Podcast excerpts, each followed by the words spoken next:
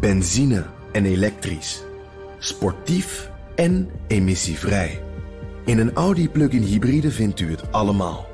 Ervaar de A6, Q5, Q7 en Q8 standaard met quattro vierwielaandrijving. Wat u ook zoekt, u vindt het in een Audi. Audi. Voorsprong door techniek. Voor je gaat luisteren, eerst nog even dit. Mijn naam is Paul van Diemt, ik presenteer bij BNR de podcast De Strateeg. En daarin onderzoek ik wat de grote ontwikkelingen zijn op het gebied van technologie, klimaat, geopolitiek, oorlogsvoering en veel meer. Wat betekenen ze voor Europa, voor Nederland en dus voor jou en voor mij? Je vindt hem via bnr.nl of je eigen podcast-app.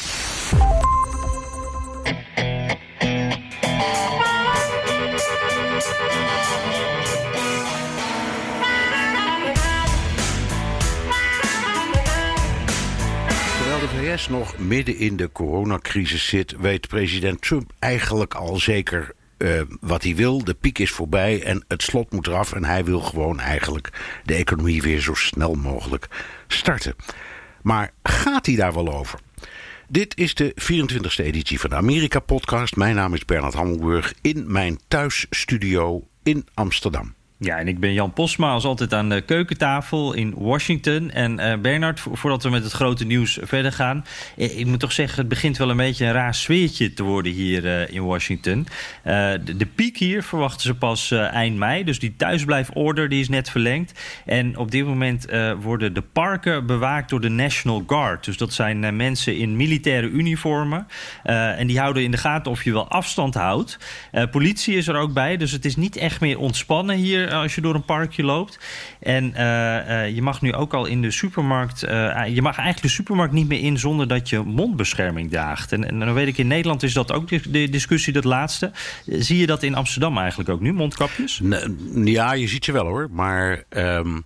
Er is een enorme discussie op het moment dat wij deze podcast opnemen. Dat is op donderdagmiddag Nederlandse tijd, donderdagochtend Amerikaanse tijd. Is er juist in de Tweede Kamer een discussie. Zoals elke week op dit, uh, eigenlijk over corona. Maar het gaat erom dat Duitsland en België nu hebben besloten om die mondkapjes. Um, nou ja, ik wil niet zeggen verplicht te stellen, maar dringend aan te bevelen. Ja. En, en, en, en de Nederlandse regering is dus gevraagd.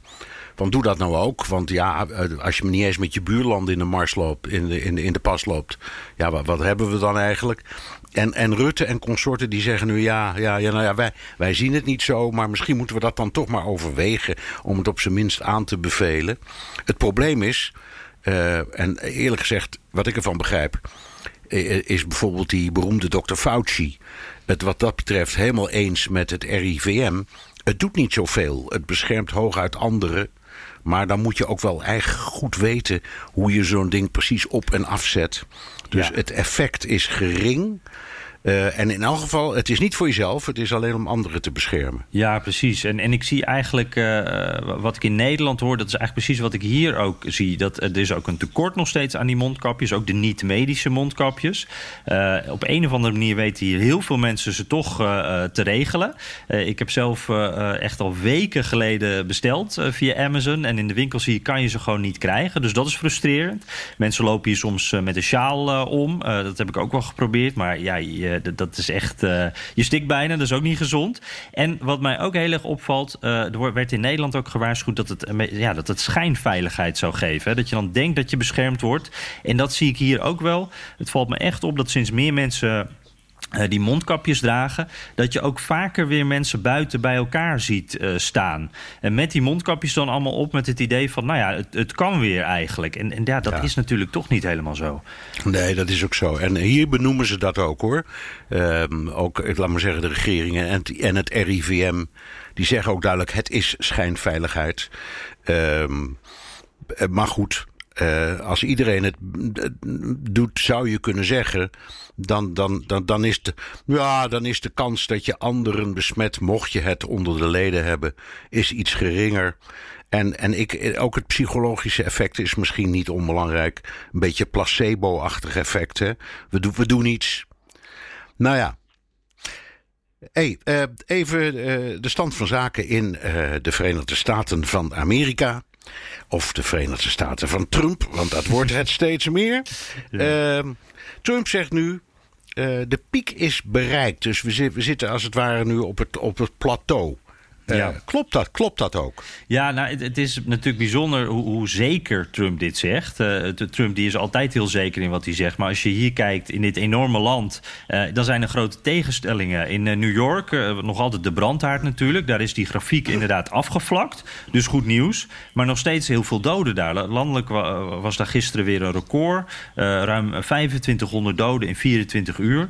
En, en ja, vreselijke cijfers natuurlijk. En je ziet hele grote verschillen per regio. Washington bijvoorbeeld. De, wij moeten nog. Eh, de piek wordt hier uh, pas later verwacht. En ook op het platteland zie je op verschillende plekken, uh, op meer landelijke, meer landelijke staten zie je veel minder gevallen. Maar in die staten wordt ook vaak minder getest. En, en daar wordt ook minder aan social distancing gedaan. Dus het is eigenlijk een heel onoverzichtelijk beeld wat je krijgt van de VS. En de enige plek die het volgens mij van een afstandje in ieder geval echt goed voor elkaar lijkt te hebben, is Californië. daar viel de piek mee. Daar wordt heel veel getest. En, en daar lijkt het als, als enige plek, denk ik, echt een beetje onder controle. Ja, ik hoorde, geloof ik, de wat was het, de burgemeester of de gouverneur? Ik geloof de burgemeester van Los Angeles gisteren zeggen dat um, wij hebben in totaal zoveel besmettingen als er in New York aan doden is. Ja, en toen dacht ik, wauw, wat een statistiek. Ik krijg er kippenvel van. Maar hij heeft gelijk. Ja, hij, zij, doen, zij doen het, ze doen het gewoon hartstikke goed daar. Echt waar hoor, petje af. Ja, ja, ja, ja kunnen, we, kunnen, daar kan iedereen wat van leren. Ik denk ook in Europa, de manier waarop zij het doen. Ja, zeker. Zij komen nu andere staten te hulp. Hè? Ook met beademingsapparatuur. Uh, mondkapjes zijn daar dus wel te krijgen. Dus eigenlijk op alle vlakken. Er wordt daar iedereen kan, echt iedereen kan getest worden. Dat is ook wel een, eh, een groot verschil. Dus het is echt uh, ja, een uitzondering. In ieder geval in, in Amerika, maar een beetje op de wereld ook wel. Ja, dat, dat denk ik wel. Dat iedereen getest kan worden. En dat ze ook op zo'n ik zal maar zeggen, doeltreffende manier ingrijpen. En ook de toon is ook goed, vind ik. Dat is ook. Dat zeggen, ik vind eerlijk gezegd, als ik het zo hoor, dan denk ik, het zijn ook wel de dudes onder elkaar. Die rustig blijven en zeggen: Relax, man. we, gaan, we, we, gaan het hier gewoon oplossen. En, en, ze, doen het, ze doen het ook nog. Ja. En dan, dan, hoor, dan hoorde ik. Uh, uh, ik noem het tegenwoordig Florence Nightingale Burks. Die, die, die, die mevrouw die, elk, die, die elke avond bij die persconferenties optreedt. Die hoorde ik dan ook zeggen: ja, je had, jij had het net, Jan, over dat schuifeffect in dat gigantische land. Die hoorde ik dan ook zeggen: ja, nou moeten we weer enorm uitkijken voor Rhode Island. Ja. Dat is ook tot, ja, dus ja. ja, dat is ook niet zo ver van Boston, niet zo ver van New York. Nee, precies. En daar gaan dan ook veel mensen inderdaad uit die steden... die daar dan toch eventjes naar een tweede huisje gaan... of uh, forensen, uh, misschien wat langer door zijn gegaan... Uh, met, met naar hun werk gaan. En daar zie je dan ook de gevolgen van inderdaad. Zit jij trouwens nog el elke nacht... zit jij voor de buis, toch? Nog steeds? Jan, hoe durf je de vraag te stellen? Vanzelfsprekend. ja, vanzelfsprekend. Ik, ja, nou, je weet, ik noem het de Muppet Show... Um, en ik, ja, ik kijk mijn ogen uit, elke keer weer. En elke dag denk ik. Um, hoe, hoe, haal je, hoe krijg je het weer voor elkaar? We komen er direct nog wel over te spreken. Ja, maar laten, we, laten, we, laten we eerst even, even praten over iets. Uh, waar we allemaal uh, dan met grote belangstelling kijken. Namelijk wanneer het land weer open kan, hè, wanneer Amerika weer open kan. Die discussie speelt eigenlijk in, in Europa ook. Mhm. En op een vergelijkbare manier, want Europa heeft soevereine staten, landen. En, en nu heb je in, in Amerika zeggen de, de gouverneurs: wij zijn soeverein eh, onder de grondwet. En dus op het moment waarop wij vinden dat onze staat weer veilig is, dan openen we hem. Maar Trump zegt. Uh, ik uh, wil dat eigenlijk op 1 mei of misschien iets later of misschien iets eerder of iets later. Maar dan moet het ongeveer gaan gebeuren. En ja, En ik ga erover. Ja, ja. Ja, dat, eh, dat zei hij uh, maandag ook uh, letterlijk. Hè? De, ik ben degene die hier de, de baas is. Als je de president van Amerika bent, dan is de autoriteit totaal. Vertaal ik even heel lelijk. When somebody is the president of the United States, the authority is total. And that's the way it's got to be. Your authority's total. It's total. It's total. And the governors know that. Ja, Trump zei dus heel hard: ik ben de baas. Maar daarna krabbelde hij ook weer een beetje terug en zei hij: ik ga het dan met alle staten overleggen en ik ga ze dan toestemming geven. Dus eigenlijk draaide hij het een beetje om. Maar gisteren eh, tijdens de persconferentie begon hij dan weer te dreigen richting eh, die gouverneurs. En op het moment dat wij dit dus uh, opnemen, op het moment dat wij elkaar spreken, dan moet uh, Trump nog praten uh, met die gouverneurs. Hij gaat een soort conference call doen, een enorme Zoom, uh, denk ik, waarbij uh, nou, die 50 gouverneurs dan allemaal gaan hangen. Uh, dus we weten op dit moment nog niet precies. Uh, wat uiteindelijk de conclusie gaat zijn. Maar inderdaad, Trump die zegt ook van het zou wel eens eerder kunnen zijn dan 1 mei. We gaan gewoon heel hard opschieten. Ja, Bernard, je hebt dus die gouverneurs. En je hebt de president. je, je maakte de vergelijking met Europa net al. Maar hoe, hoe zit dat nu echt in de VS? Wie is nu echt de baas? Nou, je hebt gelukkig in Amerika iets dat heet de grondwet.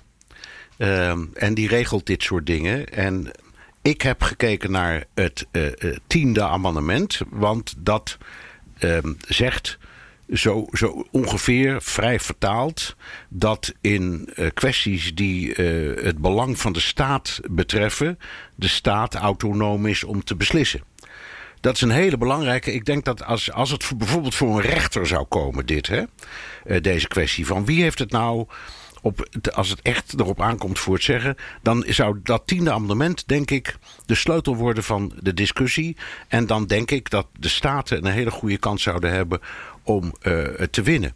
Er staat wel iets tegenover, want de president is volgens diezelfde grondwet ook in zijn eentje de uitvoerende macht. Mm-hmm. Dus je kan zeggen, nou ja, uiteindelijk is, zoals hij zelf zegt, dat, dat doet hij dan op zijn Trumpiaans, maar inhoudelijk kun je er wel wat van voor. Ik ben de president, ik ben de baas. Hè? Uiteindelijk beslis ik. Um, en uh, uh, ik vond eigenlijk het mooiste wat uh, Andrew Cuomo zei, de, de gouverneur van New York, die enorm populair is op het ogenblik. Hoor. Die wordt ook met enige re regelmaat ja, ik zal maar zeggen, op het schild gehezen als de redder van de natie. Uh, maar die, die, die zei iets interessants. Die zei, we hebben, heel we hebben met opzet, toen we die grondwet uh, schreven, uh, niet gekozen voor een koning. We hebben gekozen voor een president. En als we, we hadden ook geen koning Washington, we hadden president Washington. Hmm. We, hebben ook, we hebben ook geen King Donald, we hebben president Trump. En dat hebben we niet voor niks gedaan. Uh, en dat hebben we gedaan met het oog op uh, de soevereiniteit die bij de staten rust in beginsel. En ik denk dat hij daar uh, gelijk in heeft. En ik, ja, je zou ook, er is nu de tijd niet voor, maar het zou helemaal niet zo gek zijn als zo'n zaak nou eens helemaal werd uitgevochten voor de rechtbank tot aan het Hoge Rechtshof toe. Om te kijken hoe dat nou constitutioneel zit. Mm-hmm. Ja, want dat is wel lastig, hè? want dat kan op dit moment niet. Want het Hoge Rechtshof is niet in sessie op dit moment. Normaal gesproken zou het daar naartoe gaan nu. Ja, als maar dat kan is... overigens wel hoor. Nee, maar daar hebben ze een, een truc voor. Uh, dus ze kunnen, als het moet, kunnen ze, uh, als er om wordt gevraagd in een noodsituatie, een uitspraak doen. Dat is bijvoorbeeld gebeurd uh, in, bij de verkiezingen tussen Gore en Bush 2 toen die uitslag maar niet wou komen. Mm-hmm. En ze elkaar in de haren vlogen. Uh, omdat ze allebei zeiden dat ze hadden gewonnen. Dat is toen uiteindelijk voorgelegd aan het Hoge Rechtshof. En dat heeft de knoop doorgehakt. En uh, gezegd dat uh, Bush had gewonnen. en dat was niet in volle sessie. Dus dat, dat kan. Het Hoge Rechtshof kan dan zeggen. Wij laten dit even over, dat kan de president doen. Die zeggen, we laten dit even over aan rechter A, B of C... of een groepje van drie die even een Zoom-vergadering doen... en dan vonnissen. Dus als, het zou, als ze zouden willen, kan het. Ja, maar ja. Ik, ik, je moet natuurlijk hopen dat het daar niet toe komt. Toe komt. Want wat, wat het laatste wat Amerika nu kan gebruiken is een constitutionele crisis of een enorm conflict tussen de president en de gouverneurs. Dat is het laatste wat je wilt. Ja, ja, ja. Daar, daar zit inderdaad helemaal uh, niemand op te wachten natuurlijk. Ja, jij vergeleek dat net ook uh, met Europa. Hè? Kan, kan je dat wat, wat verder uh, trekken? Hoe, hoe zou dat ja. dan, als dit in Europa zou gebeuren, wie zou dan de Trump zijn en, en wie zouden de, de staten zijn? Ja, in Europa is het uh, ietsje makkelijker. Daar, daar ligt de soevereiniteit heel duidelijk bij uh, de individuele lidstaten. Dus elk land gaat voor zich. Maar de, de, de Europese Commissie eh, die je een beetje kunt beschouwen hè, toch als de regering van de Europese Unie, eh, onder leiding van Ursula von der Leyen, die heeft nu juist een document opgesteld met een soort richtlijnen, eh, ook financieel, maar ook ehm, over solidariteit en ook over de noodzaak om in dit soort situaties samen te werken. Eh, dus die heeft geprobeerd het, het een soort richtlijn te maken die op deze situ- situatie van toepassing is. Wat een hele handige oplossing is. Omdat je zegt, ja, dat is niet de wet of de regel. Of eh, dat is ook niet eens een handvest. Dat is in Amerikaanse termen niet de grondwet. Eh, maar dat is, dat is iets wat we nu gewoon doen omdat we vinden. We hebben geleerd van eh, dat, dat gerommel met het ene land dat het ene doet en het andere land dat het andere doet. We moeten eigenlijk in de exit-strategie proberen dat toch wat te stroomlijnen. Dan kijk je naar de praktijk. Ja, Denemarken is alweer voor een stuk open. Zweden is nooit dicht geweest. Oostenrijk is weer voor een eh, deel open. Eh, in alle andere landen, inclusief Nederland, wordt nu ook gesproken over het openstellen weer van de, de samenleving. In Nederland is er een ja, wat ik ervan begrijp, achter de schermen eh, zijn er groepjes van belangen. Hebben er bijvoorbeeld het bedrijfsleven, de vakbonden, noem allemaal wat. Die, die dan aan het kabinet Rutte influisteren van wat ons betreft zou het op die manier moeten. Maar uiteindelijk beslist het Nederlandse kabinet over de vraag hoe en op welke wijze Nederland weer open gaat. En niet Brussel. Ja, oké. Dus dat, dat klinkt best duidelijk. En toch, eh, in Amerika heeft Trump dus reden om aan te nemen, blijkbaar. Hij staat er wel behoorlijk alleen in, dat, dat hij dat alleen recht heeft. Heb jij, dit, dit vind ik zelf een moeilijke, want ik kon het niet helemaal. eh, ik heb het in ieder geval niet van hem gehoord. Wat, wat, wat denk jij is precies zijn redenatie daarin?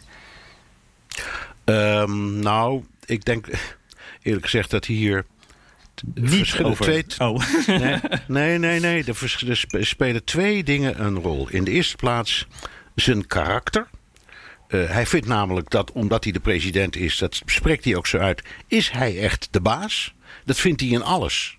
Niet alleen hierin, dat vindt hij in alles. Er was nu ook een, een hele interessante uitval die hij deed in die eh, Muppet Show van vannacht. Eh, en dat ging dan over de vraag of hij misschien het parlement tijdelijk zou sluiten zodat hij de benoemingen van eh, rechters die er al maar niet doorkomen, er doorheen kan drammen. Terwijl het prerogatief daarvan ligt bij de Senaat.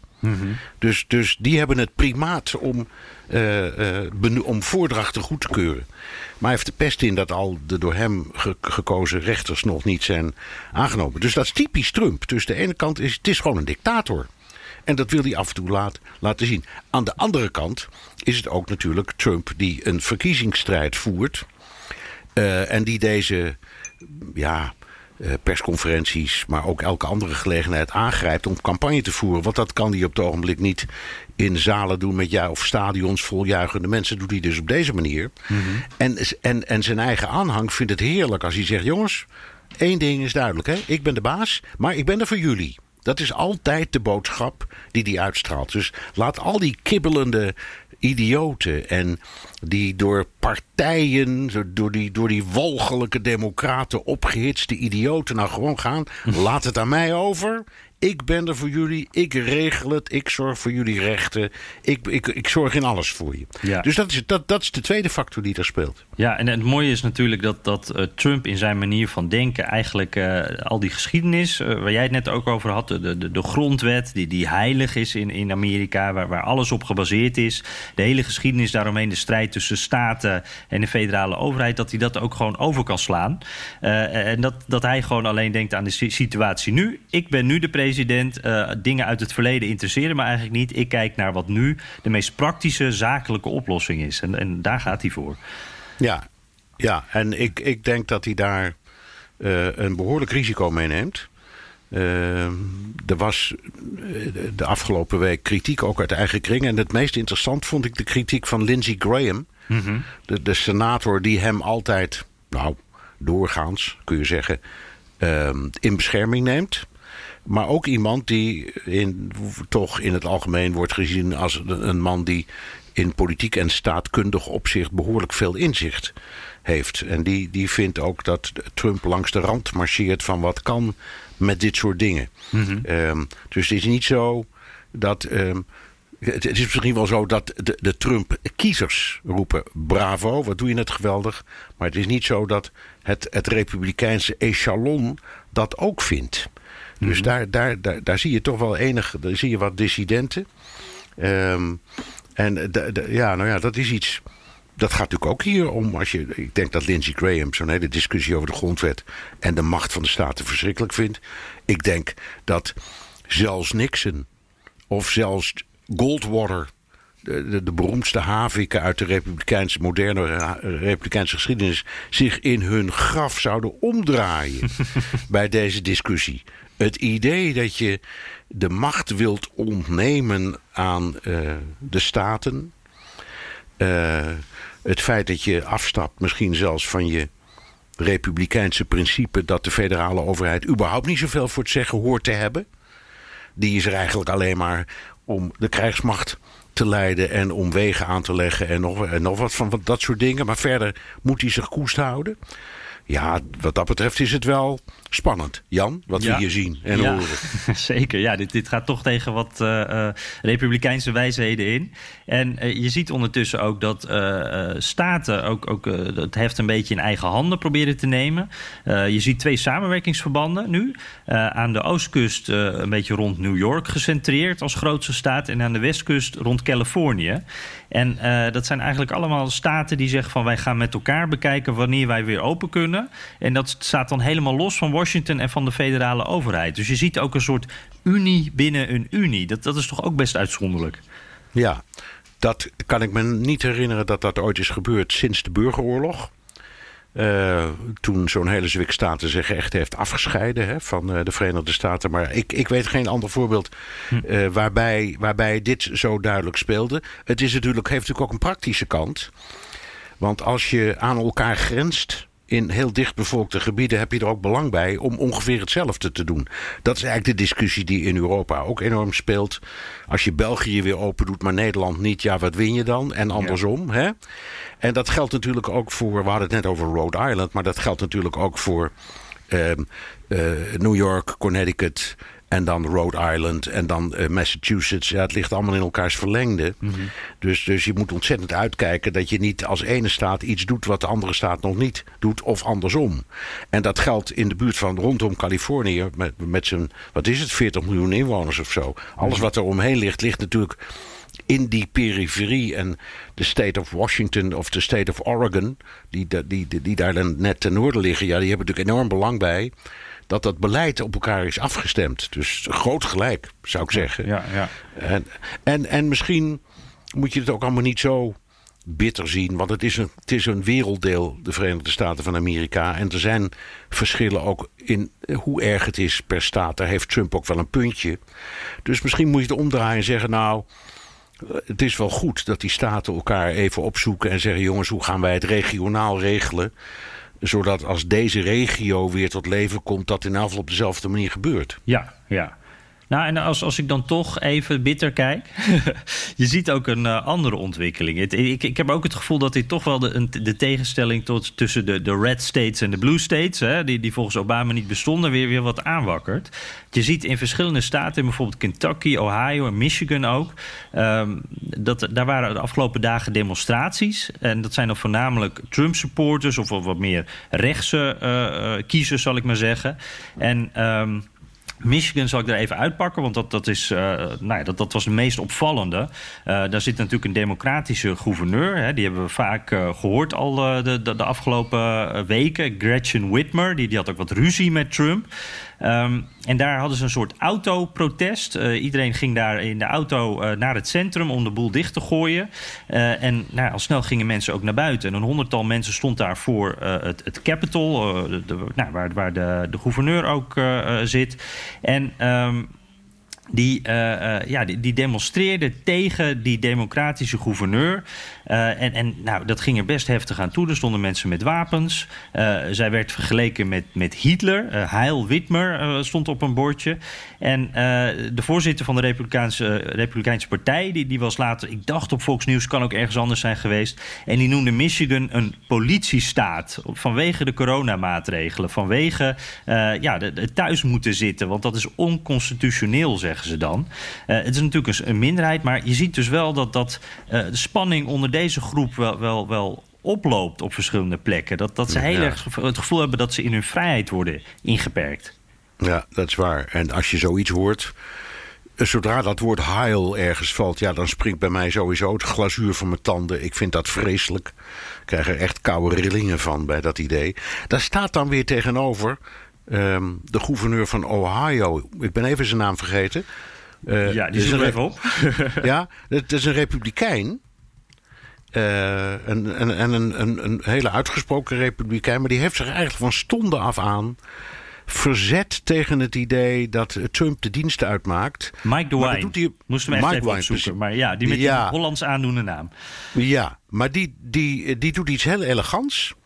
Uh, die zegt: luister, ik trek echt mijn eigen pad in deze zaak. Die was ook als een van de eersten erbij met een lockdown en met waarschuwingen in heel Amerika. Hè? Hij heeft het heel goed gezien, heel goed aangepakt. Eigenlijk niet zoveel verschillend van Californië. Uh, en als, maar hij, in zijn toon roept hij dus: ja, nee, ik ga echt niet doen wat president Trump zegt. Maar de manier waarop hij het formuleert, formuleert is altijd even elegant. Dus hij roept, ik, ik, uh, in feite steekt hij zijn middelvinger op tegen Trump. Maar hij gaat gewoon, gaat zijn eigen gang. Maar hij doet het zo elegant dat je denkt, ja, op die man kan je nooit boos worden. ook, niet als je Donald, ook niet als je Donald Trump heet. Dus zo kan het ook. Ja. Ja, ja, ja, ja. en dat is ook een republikeins protest, maar dan omgekeerd. Dat is iemand die zegt, sorry hoor, ik laat me niet gek maken. Uh, ik ben hier, ik ben gekozen in het belang van het volk. Ik dien het volk van Ohio. En ik wil dat die mensen gezond worden, gezond blijven enzovoort. Ja. Dat heeft ook wel wat hoor. Ja, ja, ja, ja. Misschien uh, levert dat ook wat meer op. Uh, een beetje diplomatie. Hey, en als we nu uh, kijken. Ja, wij moeten een beetje in onze glazen bol kijken nu. Hè, want wij weten nog niet wat Trump precies gaat presenteren vandaag. Of hij wat gaat presenteren vandaag. het kan ook nog wel wat langer duren. Maar het lijkt logisch dat hij gaat zeggen, uh, de staten waar weinig coronagevallen zijn, uh, dat zijn wat meer die Midwest-staten, uh, dat daar de economie weer open kan. En dat zullen dan, dan zullen de gouverneurs daar wat over mogen zeggen. En dat zijn vaak ook republikeinse gouverneurs, dat daar dan inderdaad de economie voorzichtig weer open gaat, denk ik. Ja, um, dat denk ik ook. Alleen ik denk dat we misschien praten een beetje over een schijntegenstelling eigenlijk dezelfde discussie als in Europa. Want we hadden het over Denemarken en, en, en, en, en andere landen die al, uh, en Tsjechië en zo, die al een beetje open zijn. Maar zoveel verschilt, verschilt dat bijvoorbeeld niet van wat Nederland al doet. Dus ik denk dat je ook daar, daar zit ook het compromis in, dat die gouverneurs zeggen. Oké dan, maar dat betekent niet dat ze een schakelaar omhalen. Dat mhm. betekent dat ze zeggen, nou oké dan. Dan uh, mag bij ons Starbucks wel weer koffie verkopen, maar je mag er nog niet gaan zitten. Of de kappers mogen weer open. Of, uh, of er staat daar misschien een hele grote fabriek die veel werkgelegenheid biedt. En die eh, door deze zaak uh, niet meer volledig draait. We gaan wat meer energie steken in het op gang eh, krijgen van die fabriek, zodat daar de werknemers weer heen kunnen. Ik denk dat ze het op die manier doen. Mm uh, en als je het doet, het is ook een kwestie van toon. Hè? Als je het op die manier doet, ja, dan haal je ook een beetje die angel eruit. Die, die Trump er heel bewust steeds in wil timmeren. Want ik, ik blijf zeggen hoor, dat ook, ook die, die gouverneurs die willen dat helemaal niet. Uh, het is echt Trump die, die, die de zaak steeds op scherp zet. Om, om politieke redenen, omdat hij is wie hij is. Uh, maar dus ik denk dat het compromis erin zit. Dat de, de gouverneurs uit die nou ja, dun bevolkte staten dus zeggen... Oké, meneer de president, u hebt wel een punt. Wij gaan hier eens kijken naar dingen die wij veilig en rustig een klein beetje weer open kunnen draaien. En dan gaat de situatie wat meer lijken, denk ik, zoals bijvoorbeeld Nederland er op het ogenblik uitziet. Mhm. Ja, je, zoals jij het zegt, dat is eigenlijk precies hoe volgens mij de gouverneur van Californië het ook zei. Het, je moet het niet zien als een, uh, als een knopje dat je aan of uitzet, maar het is een, een dimmer. Het is, uh, je doet hem heel voorzichtig steeds een klein beetje uh, verder open. En misschien doe je hem ook wel af en toe weer even een beetje dicht als dat moet. En, Ja. maar je zou dus kunnen zeggen dat als daar dan vandaag een besluit komt, of, of een, nou ja, een. Uh, eigenlijk ja, een besluit van Trump is het dan toch. Maar uh, dat dat vooral iets symbolisch ook is. Ja, tuurlijk. Dat is volkomen symboliek. Want nogmaals, uiteindelijk, ook als er niet een conflict zou zijn over wie het voor het zeggen heeft, hè, dan, dan heb je het ook over de praktijk. Het moet ook gewoon uitgevoerd worden. Mm -hmm. En dat, ja, dat kan niet eens een gouverneur bekijken. Dat moet een, een, burgemeester bekijken en de sheriff en de brandweer in kleine dorpjes en stadjes. Die moeten kijken of het echt weer kan. En die moeten gaan berekenen, ja, maar als er dat bedrijfje open gaat en er gaat iets mis, hoe snel hebben we onze ziekenauto's daar? Hoe snel kan dan eventueel een intensive care unit weer uh, aan de slag? Dus dat, dat, dat moet je eigenlijk op microniveau bekijken. En daarom uh, denk ik dat de soep niet zo heet wordt gegeten als die wordt opgediend en dat daar dat compromis zit. En dat, dat het politiek dus anders gaat klinken dan de werkelijkheid. De werkelijkheid wordt ja. Amerika, vooral waar het dun bevolkt is, is ook wel toe aan een langzame herstart. Als je het heel voorzichtig en verstandig doet. Alleen, je moet, Trump zal onmiddellijk zeggen: Ik heb de zaak compleet in, uh, onder controle. Het is mijn regie. Ik vertel precies wie er wel open mag en hoe snel. Kijk eens, dat hebben jullie aan mij te danken. Dat ga je niet, dat ga je niet vermijden, Jan. Ja, het is, het ja. is wat het is, ja. Ja, voor, voordat we dit afronden, dan nog even dat, dat ik uh, begreep ook dat, dat, want je hebt het over microniveau. Uh, ook vanuit het bedrijfsleven heeft Trump feedback gekregen dat dit eigenlijk alleen maar kan als je meer gaat testen. En, en dat dat toch wel de sleutel is, dat ook psychologisch, omdat het voor mensen uh, ook in die dunbevolkte gebieden moeilijk gaat zijn om weer naar die fabriekshal of, of meer, meer naar, naar ja, waar je ook werkt te gaan. Op het moment dat je nog niet getest kan worden en je dus niet zeker weet of de mensen om je heen het hebben of niet. En, en, en of het wel echt onder controle is. En dat vond ik ook wel een interessante. Uh, dat is het ook. Want ja. wat daarbij ook wel uh, geldt natuurlijk... is dat, dat Trump uh, wijst op de staten waar weinig gevallen zijn. En dat zijn ook toevallig dan de staten waar weinig getest wordt. Dus het, het blijft iets moeilijks. Ja, en dan nog wat. Hè. Gesteld nou ja. dat, je, dat... Ik zit nu bij jou in de buurt in Washington. Gesteld. En... Um, uh, de, de, de, stad, het is een stadstaat, dus die, die, die, telt eigenlijk niet. Maar de burgemeester van Washington zegt: Oké, okay, het is hier eigenlijk wel weer veilig. Dus ik doe, de, de, wat mij betreft, als je een beetje afstand houdt, mogen de restaurants weer open. Gaan jij en ik daar dan lekker en gerust zitten? Ja, precies. Of, ja. Zeggen, of zeggen we misschien zelf: Nou, ja. zullen we, zouden we dat nou wel al doen? En als we alweer met elkaar mogen eten, zullen we dat dan maar gewoon thuis doen. He, dan, dan zijn we met z'n tweeën, of in dit geval met z'n vieren. Maar dan zitten we niet meteen in een menigte. Dus dat is ook een factor die speelt. De mensen hebben het uiteindelijk. Uh, dat vond ik wel weer goed van Florence Nightingale uh, Burks. die, hè, die, die mevrouw die dan elke dag av avond op dat podium staat. Die, die heel terecht zei. Uiteindelijk is het de gemeenschap, de mensen. die het zelf allemaal weer mogelijk moeten maken. Daar had ze natuurlijk wel een punt. Ja, we the people. Van, we the people. Ja, maar en, en in dit geval. Ik, ik denk ook van mezelf uit, en jij waarschijnlijk ook. Uh, ook, ook als, alle, als die knop wel om kon. Dan denk je allemaal toch, oké, okay, uh, kan het echt? Mm -hmm. uh, het mag wel weer, maar zullen we het ook echt doen? Dus dat gaat ook een rol spelen. Vandaar, want, nou, terug naar wat jij zei. Dat bedrijfsleven heeft natuurlijk voorkomen gelijk. Dat kan wel zeggen, wij mogen weer draaien en het personeel mag weer komen. Maar ze moeten ook kunnen, kunnen laten zien, bij wijze van spreken, aan dat personeel dat het er veilig is. Eh, dat die mensen ook niet voortdurend om zich heen hoeven kijken. Ook niet met een centimeter rond moeten lopen of een collega toevallig te dichtbij komt. Eh, hè, dat, dat zijn allemaal nare. Dus daar wil je af. Ja. Dus die, ik vind dat het bedrijfsleven, de toon ook die ze tegen de president aanslaan, heel verstandig. Kijk, verstandig. Uh, hey, laten we eens even doorgaan, uh, want uh, we hebben nog heel wat andere dingen te bespreken. En mijn, mijn kopje koffie, de, de bodem, begint in zicht te komen. Um, ja, bij mij, bij mij ook. Daarom, dus we moeten opschieten. Ja. hey, de Trump, die, die ja, we hadden het al even over de persconferenties, de Muppet Show, zoals jij het altijd noemt. een van die Muppet Shows, daarin zei hij ook: wij stoppen met onze betalingen aan de Wereldgezondheidsorganisatie, de WHO. Trump zegt ze hebben gefaald Ze zijn uh, China-centrisch. Uh, ja, de, de, het is misschien niet verstandig om, om, om gelijk uh, je betalingen stop te zetten maar, tijdens een pandemie. Maar het is ook niet helemaal uit de lucht gegrepen, die kritiek. Nee, ik, ik, ik had in, in, in BNR De Wereld, waar jij ook net in zat hè, vandaag, ja. deze donderdag, vlak na jou als gast uh, Martijn van Helvert van het CDA. En die maakte een prachtige vergelijking op die vraag. Die zei ook, ja, er is natuurlijk wat mis. En ze zijn inderdaad veel te pro-Chinees. Dat valt niet te ontkennen. Maar hij zegt, het is een beetje alsof er brand uitbreekt, grote brand. En je belt de brandweer, die rukt enorm uit. Dan zeg je, ho, ho, ho, ho, laten we eerst even een discussie hebben over hoe, hoe die brandweer is georganiseerd.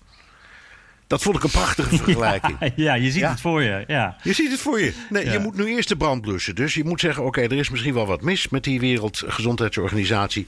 Maar je gaat natuurlijk niet midden in zo'n crisis bij het blussen van de brand.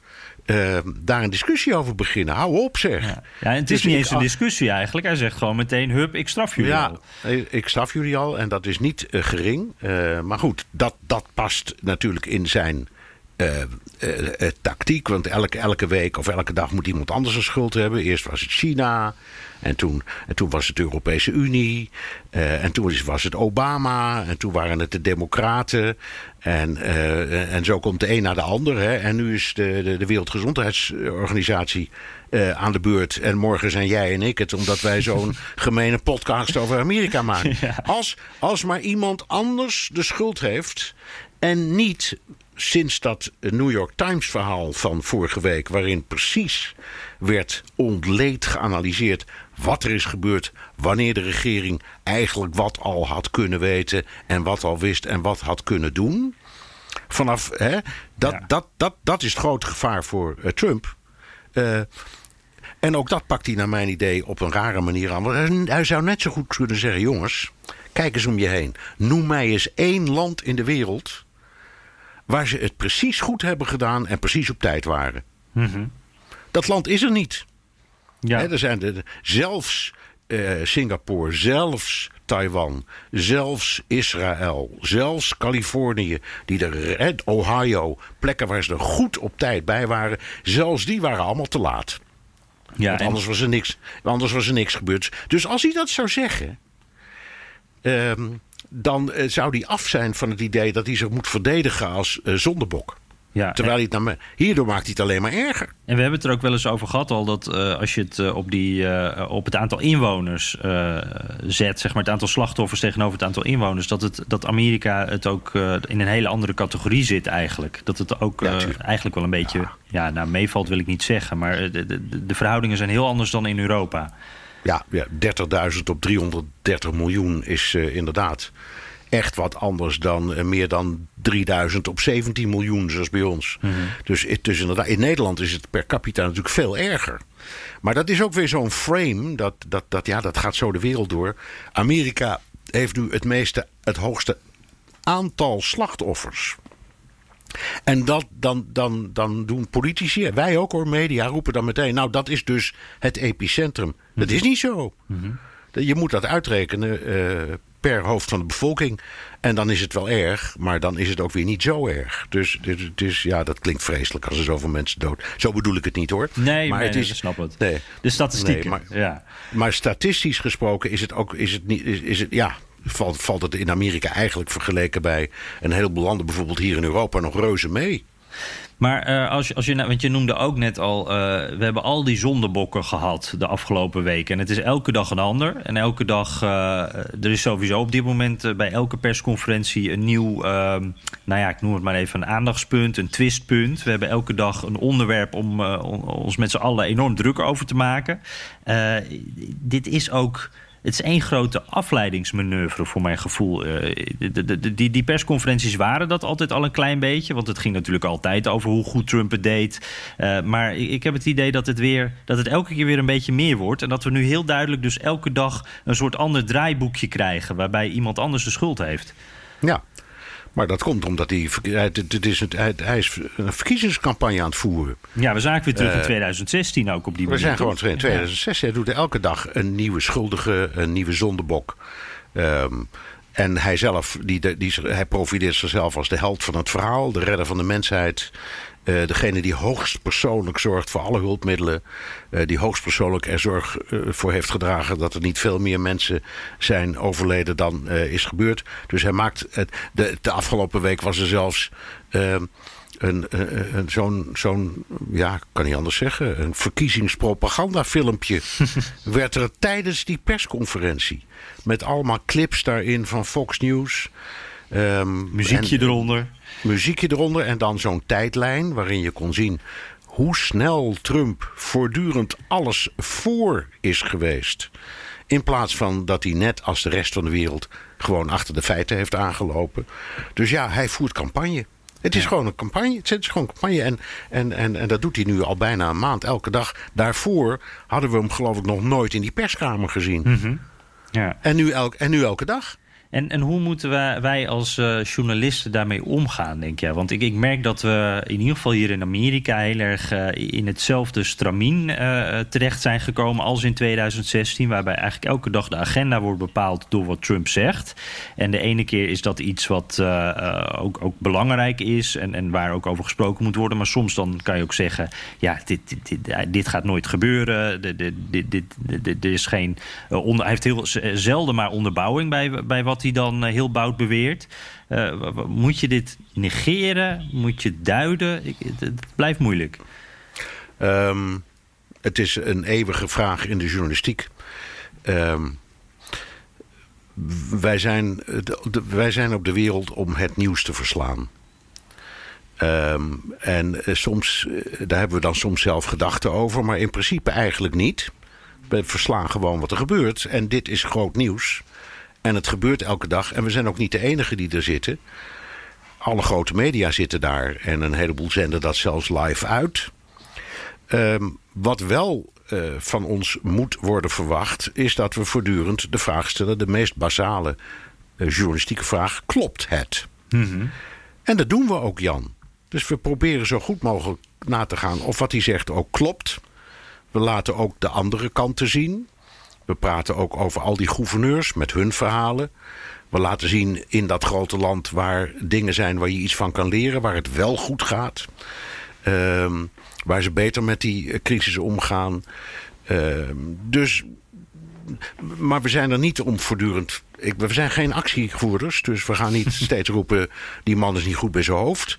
Maar we gaan ook niet zeggen van hier is de microfoon, ga je gang en, en uh, we doen daar verder niks aan. Want we, we, we, we, moeten onze luisteraars laten zien dat we begrijpen dat hij bezig is met een verkiezingscampagne. Maar wij gaan niet zeggen, en dus weet je wat, we gaan maar censureren. Mm -hmm. Want we vinden, wij vinden het nou wel genoeg geweest. Dat kan onze luisteraar echt zelf wel uitmaken. ja, dat denk ik ook. En nou, over die campagne gesproken. Hè. Wij, moesten er allebei, toen we eerder deze week al even spraken... moesten we er allebei wel even om lachen. Uh, die corona-checks, hè, die, uh, dat hulpgeld zeg maar, uh, dat Amerikanen krijgen... zo'n 1200 dollar vanwege de coronacrisis... en al die mensen die natuurlijk daar financieel door in de problemen komen. ja, over campagne gesproken. Trump die zet gewoon zijn eigen naam op die check. Ja, het is. Uh, dat, dat is werkelijk. Ik wist niet wat ik zag uh, of hoorde. Uh, en de vraag is: waarom aanvaardt zijn omgeving dit? Waarom komt die zaak niet in het congres? Waarom? Er zijn allerlei opties om dat te stoppen. Uh, hij wilde eigenlijk eerst een handtekening zetten. Hè? Dat, die, dat op, elk, nee, op elk bankbiljet staat een handtekening. En dat is meestal de handtekening van de minister van Financiën. Dus op nu op de nieuwe bankbiljetten die worden gemaakt, als oude worden ingenomen, dan staat daar nu Steve Mnuchin onder. En dat wilde hij eigenlijk. Hij wilde dus eigenlijk persoonlijk een cheque overhandigen aan elke Amerikaan. Nou, dat hebben ze hem dan weerhouden. Dus er staat nu. Ja, wij, wij kennen de check niet meer in, in, in uh, de meeste landen. nee, nee. nee, al heel lang niet meer. Al heel lang niet meer, maar in, in, in Amerika nog wel. En er staat dus uh, op, op de plek waar normaal zou staan. Uh, de Verenigde Staten van Amerika of de United States Treasury, dus het ministerie van Financiën, daar staat nu Donald J. Trump. Maar ja, toen die met veel poeha de Amerikaanse ambassade verhuisde van Tel Aviv naar Jeruzalem. Toen viel, vond ik het meest opvallende aan het verhaal dat aan de buitenkant van, van dat gebouw staat dus heel groot United Embassy of the United States of America. En daaronder met koeienletters Donald J. Trump. op, een, op een ambassade. Ja. Dus ja, het is niet de eerste keer en het land accepteert het. Ja, ja. ja, nee, het is niet de eerste keer. Het, uh, er staan natuurlijk ook nog wat eh, gebouwen her en der door het land verspreid... waar in gouden letters zijn naam op staat. Dus we hadden dit misschien aan moeten kunnen zien komen. Nou, deze heb, niet, deze heb ik niet aan zien komen. Nee. nee. Nou, goed dat die man ons nog kan verbazen. Moeten we het nog even over die andere partijen hebben? Hoe heette die ook weer? Ja, wie waren het ook weer? Je, je hoort er bijna nooit meer wat van. Die democraten. Ja, ja, ja, ja, ja, natuurlijk moeten we dat... Moet, ja, ja, want, ja, want uh, Biden die heeft nu eindelijk uh, de, de, steun binnen hè, van zijn buddy uh, Barack. En Obama die zegt dat Biden alle kwaliteiten heeft voor het presidentschap. The kind of leadership that's guided by knowledge and experience. Honesty and humility. Empathy and grace. That kind of leadership doesn't just belong in our state capitals and mayor's offices. It belongs in the White House. And that's why I'm so proud to endorse Joe Biden for president of the United States. Nou, uh, Obama klonk uh, gepassioneerd. Hij, hij steunt uh, Biden. Dus Biden heeft de steun van de populairste democraat op dit moment binnen. ja, toch, ondanks alles en ondanks dat het zo compleet wordt ondergesneeuwd door al het andere nieuws, toch wel belangrijk. Jawel, dat is het natuurlijk ook. overigens, wat mij, mij opviel toen ik het zag, want ik heb het niet alleen gehoord, maar ook bekeken. Jij vast ook. Waren er twee dingen die me opviel. Wat is die man oud geworden? ja, ja een, grijze haren. heel, bijna wit en dan uh, helemaal vermagerd. Met die enorme ja. grote oren. Het zou, ik schrok echt toen ik hem zag. Uh, en wat me ook opviel is... Je zag dat hij oplas, want zijn ogen keken niet in de camera, maar net ernaast. Dus ah. daar, hield iemand, daar hield iemand een tekstbord op, Jan. Ja. Um, en dat vind ik, waarom zeg ik dit nu zo? Omdat ik een beetje dat symbolisch vind voor deze steun. Um, hij heeft er heel lang over gedaan. Uh, omdat hij zei, ja, ik moet me niet met die voorverkiezingen bemoeien, dat hoort niet. Maar het is ook niet van harte. Het is niet van harte. Het is omdat het zo hoort. Het is omdat het belangrijk is. Hij is inderdaad de belangrijkste democraat. Maar het ging niet van harte, Jan. Dat mm is mijn overtuiging. Ja, en, en, dat, en, en dat, dat, dat, dat ziet de kiezer ook hoor. Ja, en, en heeft dat dan te maken met uh, hoe Obama het nu bracht? Of is dat, zit dat meer in andere dingen dat, dat wij allemaal eigenlijk wel zien dat Biden niet, een, een, niet de sterkste kandidaat uh, ooit is, zullen we maar zeggen? Nee, ik, denk, ik denk dat Obama op zichzelf heel correct Um, heeft gedacht: ik bemoei me niet met de voorverkiezingen. Althans, ik laat niet mijn stem horen, want iedereen heeft gelijke kansen. Het is mijn partij en ik ga niet de ene voor de ander trekken. Ik wacht wel tot de overwinnaar duidelijk wordt. Wilde ook geen ruzie natuurlijk, maar met de linkervleugel. Na, natuurlijk niet, maar um, er zit ook nog iets tussenin. Hij had zich wat vaker kunnen laten zien. Hij had desnoods bij andere kandidaten zich ook eens een keer kunnen laten zien. En dan kunnen zeggen: Ik ben hier niet om je te endorsen. Uh, maar ik ben er omdat dit mijn partij is. Het gaat maar mijn hart. Ik, ik vind jullie allemaal geweldig. En dan was de, de overwinnaar, het steun voor de overwinnaar, wat geloofwaardiger geweest. Maar nu kwam hij ja, echt helemaal uit de schaduw gekropen. in, in, in dat rare beeld. Uh, nee, ik, ik zou ik, ik, ik, ik had een beetje, beetje de neiging om te denken. Ik, ik dacht aan, aan, aan Al Gore toen die kandidaat was. Uh, tegen George Bush, hè, wat hij uiteindelijk heeft verloren. Die wilde niet de steun van Bill Clinton. Terwijl dat zijn president was geweest. Omdat hij dacht, ja, dan straalt de Lewinsky-affaire op mij af. Hm. Uh, en dat gevoel heb ik hier ook een beetje. Er zit iets mis tussen die twee. Uh, en het is niet van harte. Uh, en dat gaat de kiezer ook zien. -hmm. En dan zijn we misschien ook wel uh, met een bruggetje eigenlijk bij de kiezer zelf ook aangekomen. Die, die, ik heb het gevoel dat veel potentiële kiezers, democraten, een beetje hetzelfde voelen. Het, eigenlijk vanaf het begin van de campagne van, van Biden. dat, dat was, ik geloof, een jaartje geleden in Pittsburgh dat hij het aftrapte. Daar was ik toen bij. En het, mensen waren toen heel afwachtend en, en heel berekenend. Dit heb ik ook al vaker verteld natuurlijk. Maar dat is gewoon zo gebleven. Mensen worden niet enthousiast van die man. En het, doet mij steeds meer ook aan Hillary Clinton denken. Nou is Clinton natuurlijk een, een ander. het was een andere situatie. En zij is ook een, een, een heel ander figuur. dat is echt, uh, je houdt van haar of je haat haar. En, en uh, nou ja, dat, dat, is dus, dat kan moeilijk zijn om daarop te, te stemmen als je niet van haar houdt. Dat is bij beide minder zo. Maar het is een beetje dat gevoel van, nou ja, dan beiden maar. Met, met ja, onze vingers op de neus, dan maar beiden. Ja, precies. Dat hoor je ook mensen zeggen. Ehm, het, het, hij roept inderdaad nog uh, grote gevoelens van omhelzing, nog grotere gevoelens van afkeer op. Terwijl bij Hillary was dat allebei duidelijk het geval. En, en je kunt zeggen, ja, de, de afkeer was groter dan het gevoel van uh, omhelzing bij haar. Dus dat heeft er de kop gekost. Um, en hij heeft eigenlijk niks. Het is niet een aantrekkelijke uh, kandidaat.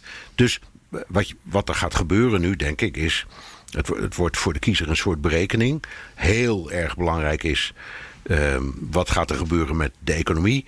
Uh, blijft dat scenario, komt dat scenario van het IMF uit en blijft het dus nog heel lang heel slecht? Want dan gaat dat Trump opbreken dan, dan, dan zullen een heleboel mensen zeggen: Ja, je had toch zo beloofd dat je ons hier uit zou sleuren.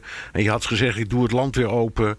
Maar het helpt allemaal niks, want uh, we hebben nog steeds geen baan en we hebben nog steeds niet te eten. Als dat gebeurt, dan komt Biden bij wijze van spreken by default komt hij wel een beetje omhoog. Weer bij default. Ja, maar, ja. ja. maar, maar door zijn eigen overtuigingskracht, nee. nee. Dat zit er gewoon niet in. Op dat punt is het uh, positief voor hem dat de campagnes ook stil liggen. En het dus eigenlijk op dit moment niet zo heel veel uitmaakt. Hij kan ook stil blijven en ja, Trump dan ja, maar zijn werk laten doen.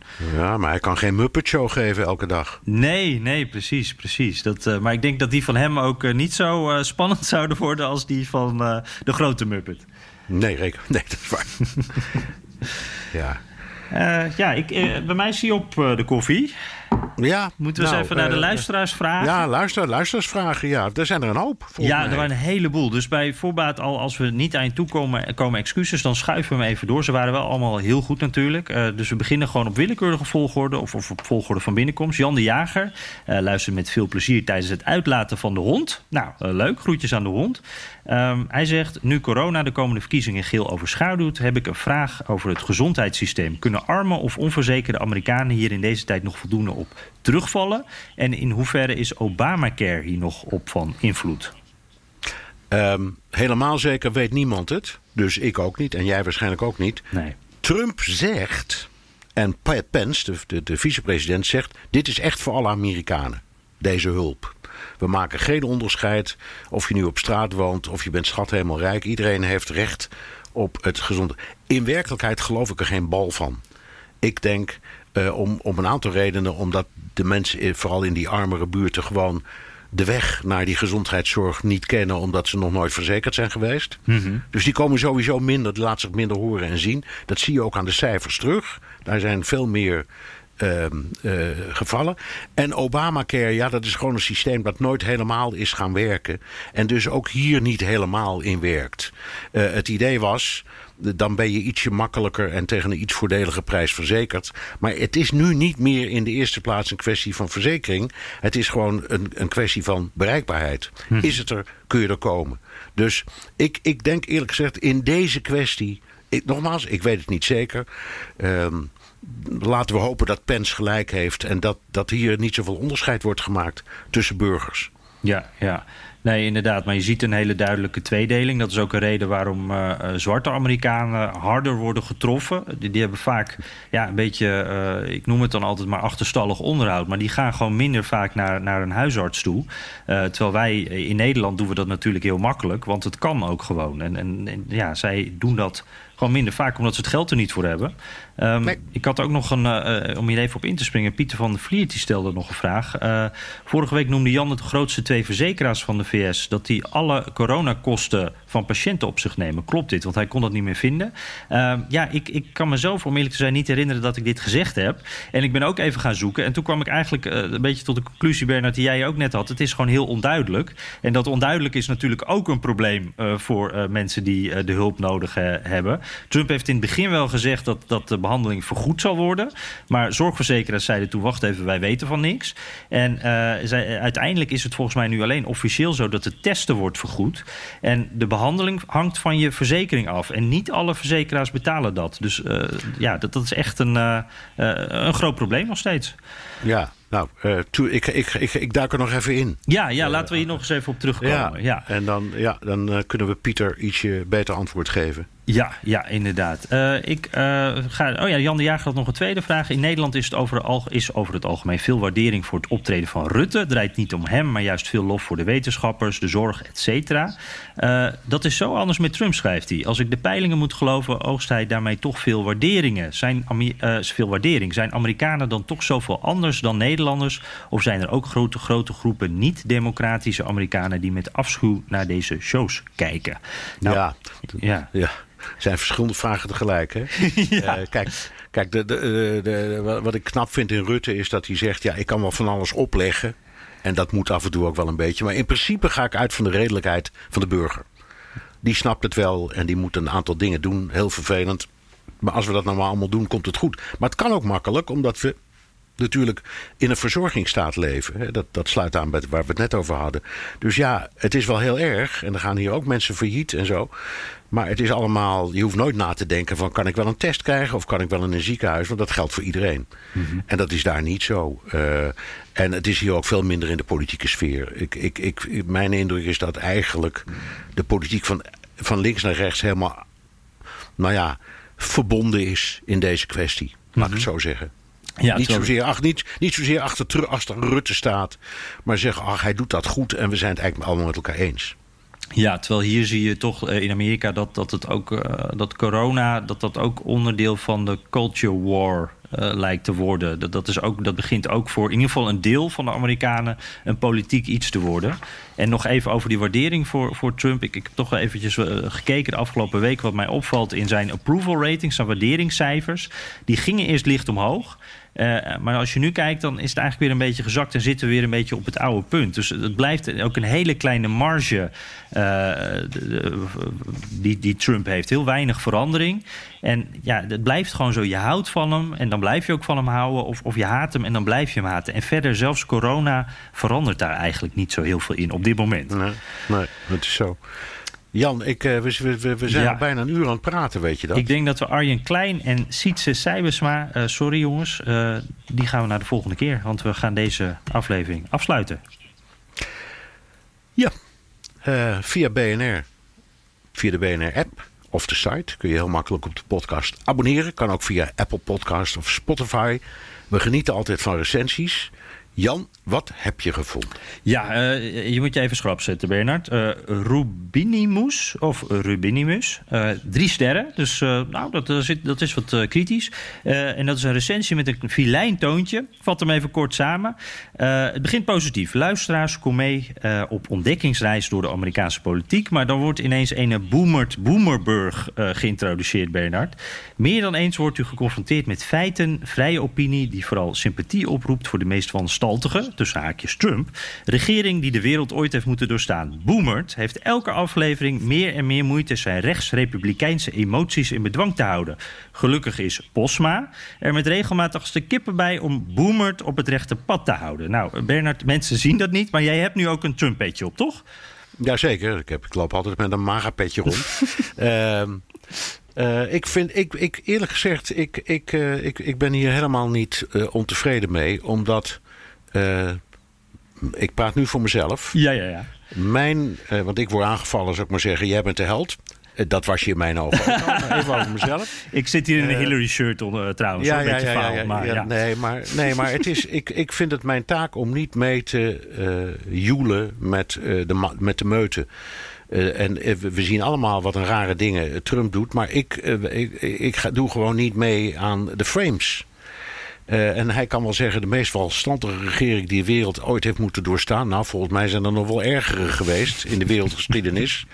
en, dat zeg ik ook, ehm, Trump uh, zit daar nog uh, 4,5 jaar of nog een half jaar, dat weten we niet precies. Of een jaar of vijf jaar. Maar daarna is hij weer weg hoor, dat beloof ik je.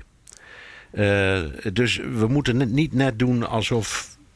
Wij zijn geen, we zijn geen Trump-bashers, wat hij wel is. Uh, en wij zijn ook geen Trump-liefhebbers. Wij zijn gewoon journalisten. En wij bekijken elke keer aan de hand van de feiten, voor zover wij ze kunnen zien, hoe het in elkaar zit en niet anders. Nou, dat uh, is mooi gezegd. En uh, ja, er zijn ook wel eens mensen die precies het tegenovergestelde hebben gezegd. Dus uh, in ieder geval, Robinimus, wel heel erg dank voor je recensie. Anytime Baby zegt nog vijf sterren trouwens. Trouwens, fijn om zo af en toe te horen hoe deze journalisten het Amerikaanse nieuws duiden. Nou, dus positieve recensies waren er ook, Bernard. Oké, okay. Terugluisteren kan via de BNR-site, Apple Podcasts en Spotify. Heb je vragen, opmerkingen, kritiek, complimenten... dan kan dat ook met een tweet naar Jan underscore... of BNR De Wereld, of heel ouderwets... met een mailtje naar dewereld.bnr.nl. Ja, en laat ook even weten hoe je naar ons luistert... en waar, ook in deze coronatijden. Als je bijvoorbeeld de hond uitlaat, vinden we leuk om te horen. Eh, dank voor het luisteren en tot de volgende keer.